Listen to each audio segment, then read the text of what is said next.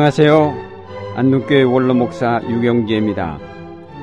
시편 8편에 보면 주의 손가락으로 만드신 주의 하늘과 주의 베풀어 두신 달과 별들을 내가 보오니 사람이 무엇이간데 주께서 저를 생각하시며 인자가 무엇이간데 주께서 저를 권고하시나이까 라는 장엄한 말씀이 있습니다. 이 시인은 뜰에 앉아 밤하늘의 총총한 별들과 달을 바라보다가 문득 이 시편을 지은 것이 아닐까요? 밤하늘에 쏟아질 것처럼 찬란하게 뿌려진 별들을 바라볼 때면 누구나 신비함을 느낍니다. 예로부터 사람들은 이 별들의 움직임 속에서 인간의 운명을 찾아보려고 애써왔습니다. 그러나 여기 시인은 그 별들을 바라보면서 그것들을 창조하신 하나님의 위대하심과 동시에 보잘 것 없는 인간의 초라함, 그러나 그 속에 두신 놀라운 하나님의 형상을 생각하고 감사를 드립니다. 이 시인의 신앙은 크고 놀라운 신앙입니다. 오늘 우리에게도 이와 같은 신앙이 필요합니다. 여러분은 하나님께서 세상을 좋아 있게 아름답게 그리고 광대하게 만드신 이유를 생각해 보신 일이 있습니까? 밤하늘에 빛나는 별들의 숫자가 얼마나 되는지, 이 우주의 끝이 얼마나 되는지 사실상 아무도 모릅니다. 아인슈타인은 이 우주의 반지름을 약 340억 광년으로 보았습니다만 실제로 이 우주가 얼마나 큰지는 아무도 모릅니다. 하나님 무엇 때문에 이런 광대한 우주를 만드셨을까요? 분명히 여기에는 목적이 있을 것입니다.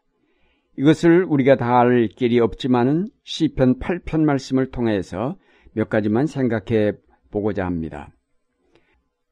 첫째로 이 시편이 우리에게 알려주는 것은 하늘을 보라는 것입니다. 주의 손가락으로 만드신 주의 하늘과 주의 베풀어 두신 달과 별들을 내가 보오니라고 하였습니다. 우리의 관심을 하늘에 두는 것이 대단히 중요합니다. 이런 얘기를 들은 적이 있습니다. 사람이 짐승과 다른 점이 한두 가지가 아니겠지만 그런 가운데도 가장 두드러진 것 하나를 지적하라고 한다면 짐승은 아직도 네 발로 기어다니는데 사람은 오래전부터 두 발로 서서 다니게 되었다는 것입니다. 우리도 다른 동물들과 다름없이 네 발로 기어다니면서 먹이를 구하여 고된 삶을 여러 백만 년 이어왔을 것입니다. 그런데 어떻게 사람만이 홀로 서서 이 놀라운 문화 생활을 창조하게 된 것일까요? 무엇이 사람으로 하여금 일어서게 하였을까요? 그것은 하늘에 대한 관심 때문이라는 것입니다. 하늘을 보기 위해서 일어섰다는 것입니다. 우리가 눈을 들어 하늘을 보는 까닭은 반드시 구름과 별과 달의 아름다움을 감상하고자 해서만은 아닙니다. 사람은 오히려 눈에 보이지 않는 영혼을 그리워하기 때문입니다. 결국 이 말은 인간과 동물의 차이는 이 영혼을 사모하는 마음이 있느냐 없느냐에 있다는 것입니다. 다시 말해서 인간이 인간다워지는 길은 하늘을 보고 거기에 계시는 창조주 하나님을 찾는 곳에 있습니다.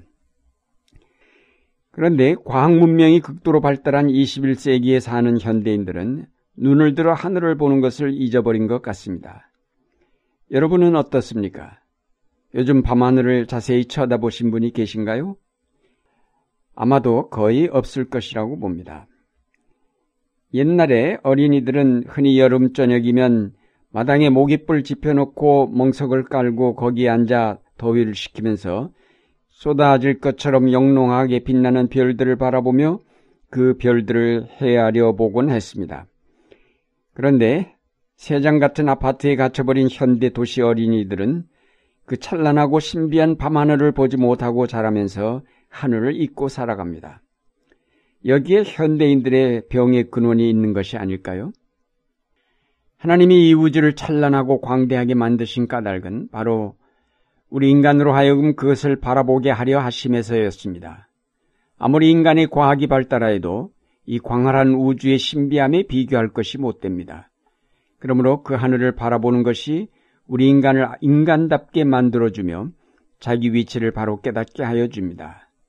주의 손가락으로 만드신 주의 하늘과 주의 베풀어 두신 달과 별들을 내가 보오니 우리도 옛 시인처럼 다시 하늘을 쳐다봅시다. 거기에 위대한 하늘의 교훈이 있습니다. 둘째로 우리는 하늘을 바라보면서 거기서 위대하신 창조주 하나님이 계심을 알게 됩니다. 시편 본문에 주의 영광을 하늘에 하늘 위에 두셨나이다라고 하였습니다. 또 다른 시편에 보면 하늘이 하나님의 영광을 선포하고 궁창에 그 손으로 하신 일을 나타내는도다라고 노래하였습니다. 우리는 이 광활하고 신비한 우주 공간을 바라보면서 이것을 창조하신 하나님이 계시다는 사실과 그가 크신 분임을 알게 됩니다. 하나님이 이 우주를 인간이 상상할 수 없을 만큼 크게 만드신 까닭은 하나님이 그만큼 크고 위대하신 분임을 나타내 보이시려 함에 있다 하겠습니다. 그의 능력이 한이 없으시다는 사실과 그의 지혜가 얼마나 놀라운 것인가를 보여주시고자 함입니다. 이사야서에 보면 너희는 눈을 높이 들어 누가 이 모든 것을 창조하였나 보라. 주께서는 수요대로 만상을 이끌어내시고 각각 그 이름을 부르시나니 그의 권세가 크고 그의 능력이 강함으로 하나도 빠짐이 없느니라 라고 하였습니다. 이 크고 위대하신 하나님이 바로 우리의 아버지이시며 그가 우리를 죄악 가운데서 구원하셨고 우리의 삶을 풍성하게 하시는 분입니다. 사도 바울은 하나님의 능력의 무한하심과 그가 우리에게 약속하신 기업의 풍성함이 어떤 것인지를 알기를 바란다고 하였습니다. 우리는 밤하늘을 쳐다보며 그 신비한 별들을 지으신 하나님이 얼마나 위대하고 크신가를 생각하고 또한 그가 우리를 택하시고 사랑하신다는 사실을 생각할 수 있기를 바랍니다. 끝으로 이 시편 8편의 시인은 밤하늘을 쳐다보며 그 우주의 신비와 그것을 창조하신 하나님의 위대하심을 생각함과 동시에 그 가운데 창조하신 사람을 생각하였습니다. 사람이 무엇이건데 주께서 저를 생각하시면 인자가 무엇이건데 주께서 저를 권고하시나이까 저를 천사보다 조금 못하게 하시고 영화와 존귀로 관을 씌우셨나이다. 이 말 속에는 겸손과 동시에 인간의 위대함을 그렸습니다.